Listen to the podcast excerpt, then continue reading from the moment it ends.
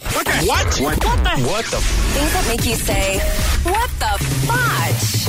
On Power 96.5. A mystery clown has been terrorizing residents in Green Bay, Wisconsin. The clown has been spotted walking the streets at 2 a.m. with a bunch of balloons.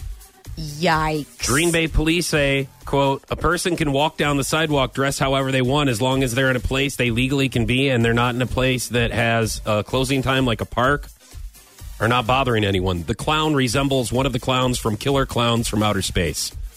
Oh, no. Are you one of those people that are scared of clowns? Well, some, I mean, some yeah, people are. Yeah, I ju- even the ones that aren't supposed to be scary looking, they just look like clowns. Mm-hmm. Yeah. It's still odd because you, it's like you know they're creep. You know, like Mm-hmm. They're, not, they're I just- nice. What about Bozo the clown? well, yeah. Shipwreck I mean, the maybe, clown at the shrine. He's nice. He does. Well, yeah. They give yeah. you balloons but and all it's different just, I kinds of- think that movie It, it like ruined it for me. You know. And what's wrong with this guy? It, maybe he works during the day and he wants to walk the streets at night and give out balloons. Clowns are for kids. Do Ain't people- no kids walking the streets at 2 a.m. This one maybe is an adult clown.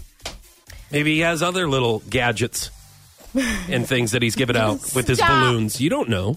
He's obviously not bothering anyone. Well, in that case, He's try- head maybe- over to my neighborhood. Maybe Yeah. he's playing Pokemon Go. Yeah. Leave this guy alone. What the fudge? On Power 96.5.